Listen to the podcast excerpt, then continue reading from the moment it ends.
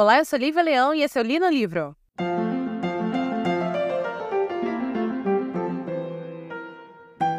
Então, hoje vamos conversar sobre uma peça maravilhosa. Na verdade, não é só incrível e maravilhosa. Desse especial de outubro que eu resolvi pegar peças do National Theatre e trazer para vocês, é de longe o meu texto favorito. E a gente teve Shakespeare nessa lista, tá? A peça é Amadeus, de um cara chamado Peter Shaffer. E aí eu preciso dividir, como sempre, esse episódio em dois blocos. Então eu gostaria de dedicar esse primeiro bloco inteiro para três pessoas. Eu gostaria de conversar com vocês sobre o Peter Shaffer, que é o autor de Amadeus, um cara chamado Antônio Salieri, que é um compositor, e o Wolfgang Amadeus Mozart, que também é um compositor. Porque o Peter Shaffer, ele vai escrever uma, uma peça, essa peça, Amadeus, baseada numa fofoca histórica de que supostamente Antônio Salieri teria envenenado e levado à morte de Wolfgang Amadeus Mozart, tá?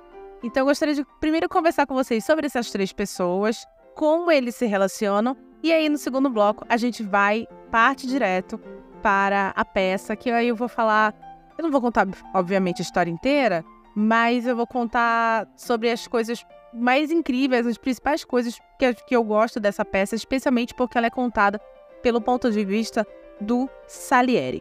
É, enfim, é, Peter Sheffer é um Sir, né? Morreu como Sir da, da coroa britânica. Nascido em 1926, falecido em 2016 aos 90 anos. Nasceu em Liverpool, mas morava em Manhattan, Nova York, desde 1970. Foi um dramaturgo, novelista, roteirista, escreveu várias peças premiadíssimas e algumas delas viraram filme, como o próprio Amadeus. Ele é conhecido, as duas peças mais conhecidas dele, além é o Amadeus e o Ecos, que é uma peça que a última, a última montagem que teve na Broadway foi com Daniel Radcliffe, que é o menino que fez Harry Potter.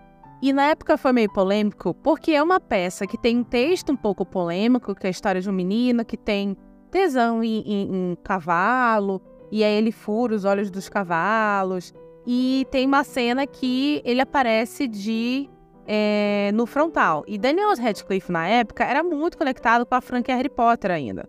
Então foi um, uma pequena comoção quando ele estreou essa peça na Broadway. Eu não vou lembrar o ano que foi isso, mas faz muito tempo, acho que faz uns 10 anos que isso aconteceu. E, em paralelo, a gente teve também a última montagem coisa de um ou dois anos depois, teve a última montagem aqui em São Paulo, que quem fez foi. Ai, como era o nome do menino? Acho que era Leonardo Midiorin o nome dele. E eu lembro que eu fui assistir. Eu fazia teatro na época, né? E eu fui assistir essa peça com o pessoal, porque eu lembro que, se não me engano, meu professor de jazz estava fazendo um dos, um dos cavalos da peça. E, e assim, gente, era uma representação de cavalo, tá? Pelo amor de Deus. Mas eu lembro que eu fui assistir essa peça, essa montagem, e foi uma montagem meio bombada, não só pela cena de no frontal, mas porque usaram essa coisa do ah, é a, é a, é a peça que o Daniel Radcliffe apareceu pelado na Broadway. Então teve muita coisa disso. É, enfim, mas o cara famosíssimo, o Peter Chef é super, hiper, mega incrível, e é dele o roteiro do filme também. O do que se trata Amadeus. Ele vai contar a história do relacionamento de dois compositores muitíssimo famosos, chamados Antônio Salieri e Wolfgang Amadeus Mozart. Se você não é muito ligado é, em música erudita, você talvez não tenha ouvido falar em Antônio Salieri. E tá tudo bem, gente, tá? Tá tudo bem. Eu nunca tinha ouvido falar Antônio Salieri antes de assistir Amadeus na minha vida. E é normal, isso não é desvio de caráter, tá? É, mas por quê? É eu estava pesquisando um dia desses sobre, sobre a peça e, e, eu queria muito saber por que se o Salieri era tão famoso quanto, era tão considerado tão genial quanto, porque Moza sobrevive além dele. Isso, isso vai ter um momento na peça que vai ser dito o motivo pelo qual o autor acredita, mas historicamente, é, Mozart ele torna-se muito famoso porque ele é um dos poucos compositores que consegue sobreviver uma transição da música erudita durante o período romântico da Europa. quando isso acontece, as músicas do período pré-romântico conseguem, conseguem passar por essa transição. Que vamos lembrar, acho que a gente já, já conversou aqui antes sobre a escola romântica, como o romantismo varre a Europa e ele leva consigo conceitos novos e, e, e alça ao estrelato nomes de autores e compositores novos que antes a gente não conhecia. Mozart consegue ultrapassar, Mozart consegue sobreviver a esse período. E quando isso acontece, ele chega então à Idade Moderna com muito mais é, fama do que Antônio Salieri. Mas quem foi Salieri? Ele foi um grande compositor, nascido em Veneza em 1750, porém falecido em Viena, com mais de 70 anos, em 1825, acho que 74, né? É, acho que essa é a conta. É, ele foi um compositor que ficou durante muito tempo prestando serviço à coroa da dinastia Habsburgo. Eu falo um pouco sobre a dinastia Habsburgo num episódio antigo do Lino Livro, do, do livro do Paulo Resutti, que é a Leopoldina, História Não Contada, porque a Imperatriz Leopoldina, a primeira esposa do Dom Pedro II, do Dom Pedro I, mãe do Dom Pedro II, ela era uma Habsburgo, que foi uma dinastia que dominou a Europa, porque vamos lembrar, durante um período existia um, um império chamado Império Austro-Húngaro na Europa, que era dominado pela dinastia Habsburgo, que fazia conexões gigantescas ao redor da Europa, não apenas através de guerras, mas através de casamentos dinásticos. E então eu falo um pouquinho melhor sobre essa dinastia na, nesse episódio. É, o Salieri ele foi muito respeitado no período dele. É, ele teve como pupilos o Schubert, o Beethoven e o filho do Mozart, porque o Mozart vai morrer muito cedo, vai morrer com 35 anos. É, ele fica assim, os últimos 50. Não, mentira, os últimos 30 anos da vida dele, ele meio que desaparece, para de compor, mas durante todo esse período foi ali o compositor da corte, foi a pessoa que, se você queria que seu filho ou sua filha desenvolvesse algum tipo de aptidão para música, era com ele que você tinha que, que botar essas crianças para aprender. Então, ele era um cara realmente extremamente respeitado na sociedade. No final do século XIX, vai surgir uma fofoca que o Salieri, em delírio no final da vida, prestes a morrer, fala que envenenou Mozart. Mozart falecido com 35, bem, bem antes. E aí, o Peter Sheffer vai pegar esta fofoca e criar então a peça Amadeus. E quem foi Wolfgang Amadeus Mozart? Um dos maiores compositores da história da humanidade, é, faleceu, como eu falei, com 35 anos. Ele falece de uma infecção, tá, gente? Ele não é, ele não é envenenado. Hoje em dia nós sabemos disso. Ele nasce em 1756, vai falecer em 1791. Ele era austríaco, diferente do Salieri, que era italiano. Ele era austríaco, foi uma criança prodígio. Ele foi aluno do Beethoven. Aliás, reza uma lenda que ele não era nem o filho mais inteligente do pai dele. Que parece que a irmã, que na época, quando eles eram crianças, também se apresentava com ele, era infinitamente mais é, genial que ele. A diferença é que, como ela era uma mulher, essa genialidade não é desenvolvida, não é encorajada, diferente do, do Mozart. É, o Mozart ele, o pai, vai encorajar tanto que ele vai pegar esse filho, vai primeiro levá-lo para Itália para ele passar um período, depois ele passa um período na França, até que ele finalmente volta para a Áustria. E é aqui neste retorno à Áustria que ele vai é, que, que vai se passar esta peça, tá bom? E mais uma vez do que se trata. Essa peça ela foi montada em 1979. Ela é toda contada pelo ponto de vista do Salieri, com a chegada e, e, a, e como ele reage à chegada do Mozart na corte Habsburgo e como Mozart é exatamente o extremo oposto do que o Salieri é. Porém, o Salieri ele se ressente muito porque, segundo ele, ele consegue reconhecer a genialidade daquele homem que é tão não da cabeça dele merecedor deste talento todo. Essa peça foi feita inicialmente na Inglaterra em 1979, mas a versão mais famosa dela, ela foi montada na Broadway em 1980. ela fica em cartaz na Broadway por três anos, de 80 a 83. E essa versão, gente, é a versão que é o meu santo graal. Por quê? É, para quem não sabe, eu coleciono é, uma coisinha chamada Pro Shot ou Bootleg. bootleg é quando você filma uma peça ou um musical escondido. É, mais uma vez, eu não filmo, eu só recebo, tá? eu só consumo a droga. E Pro Shot é quando você tem uma, uma filmagem profissional contratada oficial daquela produção. Alguns Pro Shots são muito famosos e conseguem chegar, por exemplo, em streamings. Hamilton do, do, do Lin-Manuel Miranda, ele tá na Disney Plus. Você pode assistir Hamilton lá. Você tem também. É... Ah, enfim, só vou lembrar agora de Hamilton. Mas você tem vários outros Pro Shots que você consegue.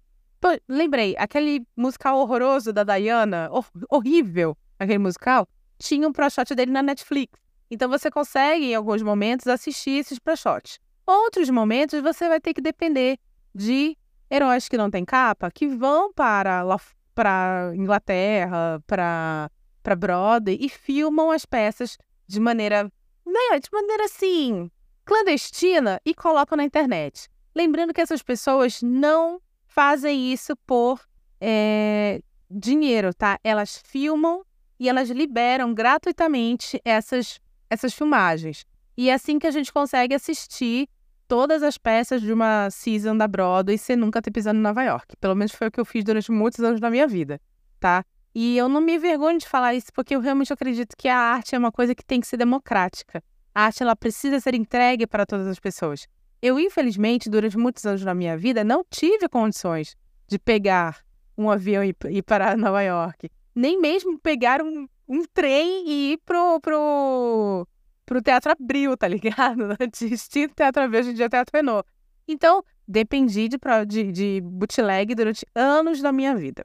Mas, enfim, por que esse ProShot, que existe um ProShot dessa versão de 1980, ele é tão santo grau para mim? Esse ProShot tem simplesmente os dois maiores atores da minha vida, os caras que eu amo, assim, duas pessoas que eu sou apaixonada por eles. Um deles é o Ian McKellen, que a gente já conversou sobre ele no episódio do, do Rei Lear. Ian McKellen faz o Salieri nessa primeira versão da Broadway. E o outro é um cara que, no momento que este episódio está indo ao ar, eu tive a honra. Eu, eu provavelmente chorei pra cacete, eu tenho certeza. Eu tive a honra, a, a, a, a benção de estar no mesmo recinto que este senhor e tirar uma foto com ele na Nova York Comic Con, que é simplesmente Tim Curry, que fez o meu filme musical favorito, Rocky Horror Picture Show.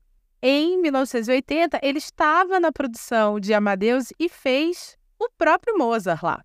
Essa versão também é conhecida por ter uma outra atriz muito famosa, que é a Jane Seymour, fazendo a Constanza. Constanza é a esposa do Mozart. E é um personagem muito, muito bacana. É, esse ProShot, ele não está disponível para você baixar na internet. E até onde eu sei, não tem nenhum streaming. Existe uma cópia disso na Biblioteca na, é, Pública de Nova York, um local que muito provavelmente eu conheci também nessa viagem, pelo menos está no roteiro.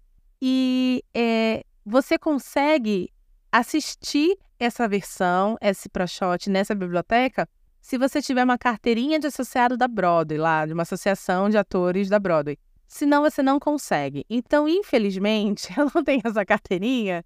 Então, né, vou ficar querendo. Mas um dia eu tenho fé que eu vou conseguir assistir essa versão.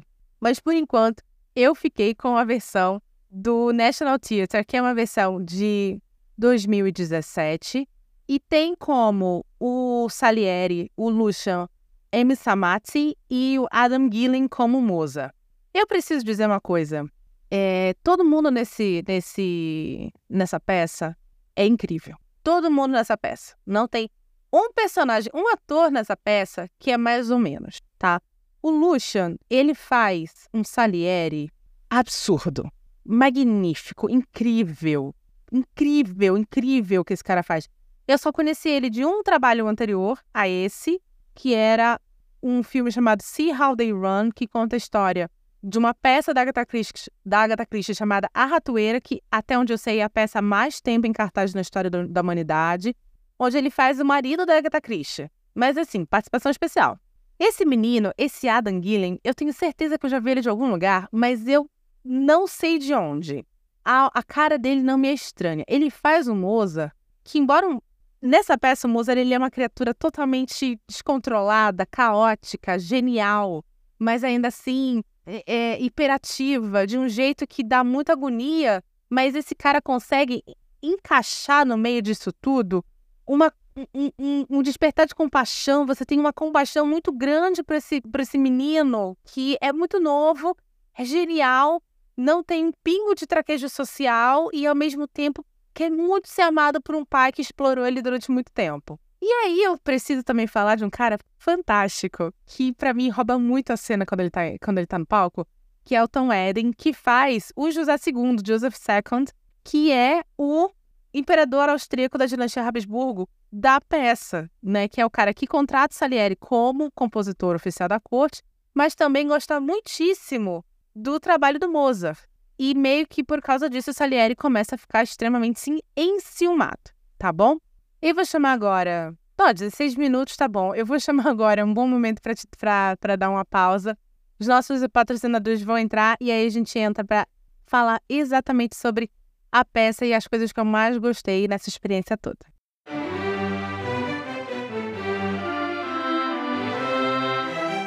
Oi, já já o episódio continua. Mas antes eu queria agradecer a sua audiência e te lembrar que o Li no Livro é um podcast independente e sem patrocínio. Se você quer nos ajudar, por favor, compartilhe esse episódio com seus amigos. Estamos nos principais agregadores de podcast, inclusive agregadores gratuitos. Obrigada!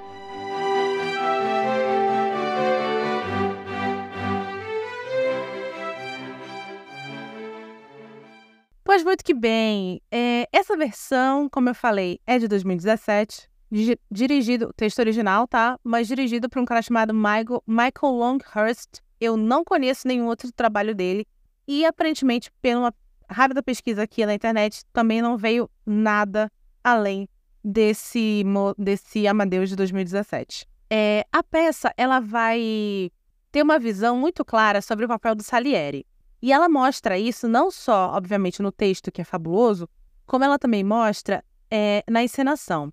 O Salieri ele está sendo apresentado em todo momento na peça vestido a caráter como uma pessoa do século XVIII para XIX. É, todo o resto das pessoas tem, embora emulem né, uma vestimenta de época, elas têm detalhes modernos. O próprio Mozart ele vai usar All-Star. Ah, os músicos, que são, acho que são 47 músicos que tocam músicas de composições tanto do Mozart quanto do Salieri durante a peça inteira, eles estão vestidos como pessoas da era moderna, né? Todos de preto, músicos de preto, tal, tal, tal. Então a gente tem aqui, claramente, é, uma, uma interpretação já de como este personagem, Antônio Salieri, ele é uma representação da música erudita do passado, enquanto Mozart ele é uma quebra com este passado e ele representa o futuro da música.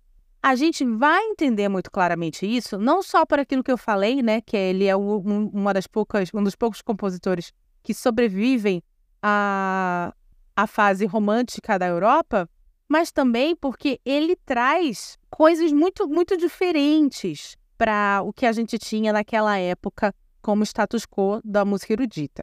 A começar, por exemplo, de uma situação que tem na peça, a começar pelo, pela escolha de temáticas de ópera. O Mozart, ele, uma das óperas que ele discute, que ele quer muito montar durante a peça, é Bodas de Fígaro, que era então uma peça com uma temática popular, que não tinha nada muito muito refinado e tinha uma temática meio farsesca. Aliás, acho que se não me engano a peça original é, é uma farsa. Então, não tem muito, não era a temática da qual se utilizava comumente para fazer uma ópera naquela época. E o Mozart quer fazer uma ópera de Bodas de Fígaro porque ele acredita que é uma, que é uma, uma história tangível, é uma história que as pessoas, que a maioria das pessoas consegue se, se conectar. E é uma, exatamente por ser uma farsa, traz um, um, uma alegria e um, e um, e um humor que conversa com mais públicos. Vamos lembrar, Shakespeare também tem uma ideia assim. Shakespeare faz, faz peças para todas as pessoas, de pessoas nobres a pessoas da, da, da plebe. Então, um, mais uma vez, a arte aqui aparece como uma forma de comunicação entre as pessoas, independente de sua classe social. E a gente já conversou em outros episódios que o acesso à educação e, consequentemente, o acesso à arte, ele é uma forma de manutenção de poder. Você não tem acesso à educação, então você não consegue pensar, você não consegue aprender, você não consegue analisar e, consequentemente, você não consegue se revoltar contra o seu status quo. A mesma coisa quando você também não tem acesso à arte. Você não tem acesso à arte, você não consegue pensar, você não consegue ver as coisas de uma maneira diferente. Sua mente não desperta e você também não vai se revoltar contra o status quo. Evitar com que pessoas de classes sociais mais baixas tenham acesso à educação e à arte é uma forma de manutenção do poder. E é uma coisa que é praticada em muitas monarquias e até mesmo no mundo de hoje com o neoliberalismo. Então, faz sentido essa, esse desejo do Mozart e o desejo, obviamente, também do Shakespeare, e faz sentido as pessoas não gostarem disso. Na época, Mozart é trazido, segundo a peça, por um, por um lorde para trabalhar como um dos compositores da corte. E ele é genial, e todo mundo sabe que ele é genial, e Salieri sabe que ele é genial. Mas você tem ele criando extremas inimizades ao longo da peça, primeiro pelo jeito dele, que não tem filtro, né? Ele pensa e fala, e segundo por esse tipo de pensamento. Quando ele decide fazer bodas de Fígaro, inclusive o patrono dele, que é esse lote que trouxe ele, rompe com ele. A gente passa a peça inteira vendo o Salieri revoltadíssimo, porque ele entende que o Mozart é brilhante e ele queria ter esse brilhantismo. E ao mesmo tempo, o Mozart se auto boicotando com esse tipo de pensamento, já que ele não conseguia e ele não queria fazer parte daquela, daquela organização social, porque ele já ali representava o futuro da música. O Salieri, ele, nesta peça, ele é um personagem. Aliás, essa peça é um estudo de personagem maravilhoso. Ele é um personagem que ele, ele é muito cristão, muito religioso, e ele acredita que a música dele é feita para Deus. E, e ele precisa se colocar num local de divindade, ou seja, ele é celibatário, mesmo sendo casado, ele tem uma pupila que ele é completamente apaixonado, apaixonado por ela, mas ele nunca toca nela, porque ele, ele acredita que ele só consegue atingir a máxima da qualidade da música, que para ele é uma forma divina de adorar a Deus, uma forma religiosa de adorar a Deus, se ele fizer esse tipo de sacrifício, que é algo típico do pensamento e da doutrina cristã, né? Você tem uma doutrina ali, gente, desculpa se você é cristão, mas é um fato você tem uma religião que é baseada em sacrifícios, né? Que é baseado em dor, que é baseado em um ícone de uma pessoa torturada e pendurada numa cruz. Então não tem muito isso, não, não, desculpa, mas não tem muito para onde ocorrer. Isso faz parte da raiz cristã. Quando chega Mozart, Salieri percebe que aquele talento, aquela capacidade, aquela facilidade de compor músicas que na cabeça de Salieri são tão maravilhosas e tão divinas, são feitas por um homem que é tudo menos divino.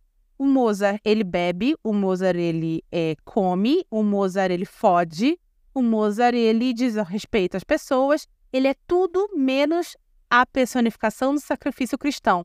Mas ele produz as coisas mais lindas e divinas do mundo, em forma de música. E o Salieri tilta nesse momento. Ele surta porque ele não consegue entender como isso acontece. É, devido a todos esses problemas que o Mozart vai arrumar em Viena, é, ele começa a ficar sem grana, porque ele não tem discípulos, não tem pupilos, ele não consegue dar aulas, ele não consegue ter encomendas de peças, encomendas de, de, de óperas, então ele vai ficando sem grana. A Constanza, que é a, a, a esposa do Mozart, ela vai tentar dar os pulos dela para sobreviver, porque eles tiveram na vida real seis filhos. Na peça, eles vão ter um. Então ela precisa dar os pulos dela porque ela quer, né, alimentar essas bocas. E aí ela vai até o Salieri e ele fala assim: "Me traga as composições do seu marido que eu quero vê-las". Porque ele não acredita ainda que aquela criaturinha, né, estranha, bizarra, pode compor coisas tão maravilhosas. E ela leva essa cena é tão maravilhosa, é o final do primeiro ato. E essa cena no filme também é fantástica. E aí ela traz, né? Ela falou assim: olha, eu vou ficar aqui, você vai, você vai. Tá aqui as, as composições, você lê, mas eu tenho que devolver, porque ele sabe exatamente, vai saber se, se sumiu alguma coisa. O Salieri pega essa pasta, ele abre a pasta de partituras e você, no, no filme, você tem a música tocando, mas na peça você não tem. Você, então, vai depender única e exclusivamente da visão, da interpretação do, daquele, daquele ator, né? Que é o Lucian. Cara, ele vai se iluminando de uma forma porque você percebe que nas mãos daquele homem não tem uma simples partitura, tem uma obra-prima sendo, sendo ali. São, é uma obra-prima escrita num papel. E ele fica arrasado. Ele fica arrasado. E aí é quando tem o grande, a grande virada dele, que ele fala assim: Ah, é? Eu fui a minha vida inteira bom. Eu fui a minha vida inteira celibatário. Eu rezava todo dia para conseguir então produzir coisas que eu achava que estavam aos pés de Deus. E esse cara me faz um negócio nesse nível sem fazer metade do que eu faço, pois agora eu vou ser um vilão. E tem uma puta transformação nele de vilão, que é muito louco, que é a segunda fase do, do, da peça, que é o segundo ato, que aí ele resolve. Tem um caso com a pupila lá que ele tinha, que ele era apaixonadíssimo, que por sinal deu pro, deu pro Mozart, né? Antes de casar com a Constância, ele fica arrasado quando descobre. É, ele resolve, então, é, espizinhar a vida do Mozart, ele resolve armar as maiores armadilhas para o Mozart se afundar mais ainda, e ele é bem sucedido em todas elas. Só que aos poucos ele vai percebendo que nada disso tira aquilo que ele mais queria do Mozart, que é a genialidade. Então, aos poucos, ele vai, sabe, sendo amigo mesmo assim do Mozart, aos pouquinhos. E aí existe a criação, que já vamos para o final da peça, a criação da flauta mágica, a Constança não aguenta mais, não, não suporta mais as, as confusões do Mozart. Tem o bebê pica-mula, o Moza fica em Viena, mas assim, na miséria, na miséria, e aí ele topa fazer uma coisa que não podia ser feita de jeito nenhum. Ele resolve escrever uma ópera para ser encenada num vaudeville. Vaudeville é um teatro popular, né? Não era um grande teatro. Isso é um escândalo, porque, mais uma vez, aproveitando que eu estou lendo Circe, é como se fosse Prometeu dando a luz da sabedoria para os humanos, o fogo para os humanos ele está dando arte para a plebe. Isso é extremamente, extremamente proibido.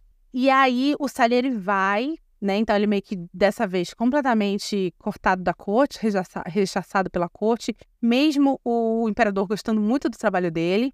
O Salieri vai assistir essa peça, vai assistir essa flauta mágica e, cara, ele sai de lá assim, embasbacado, embasbacado.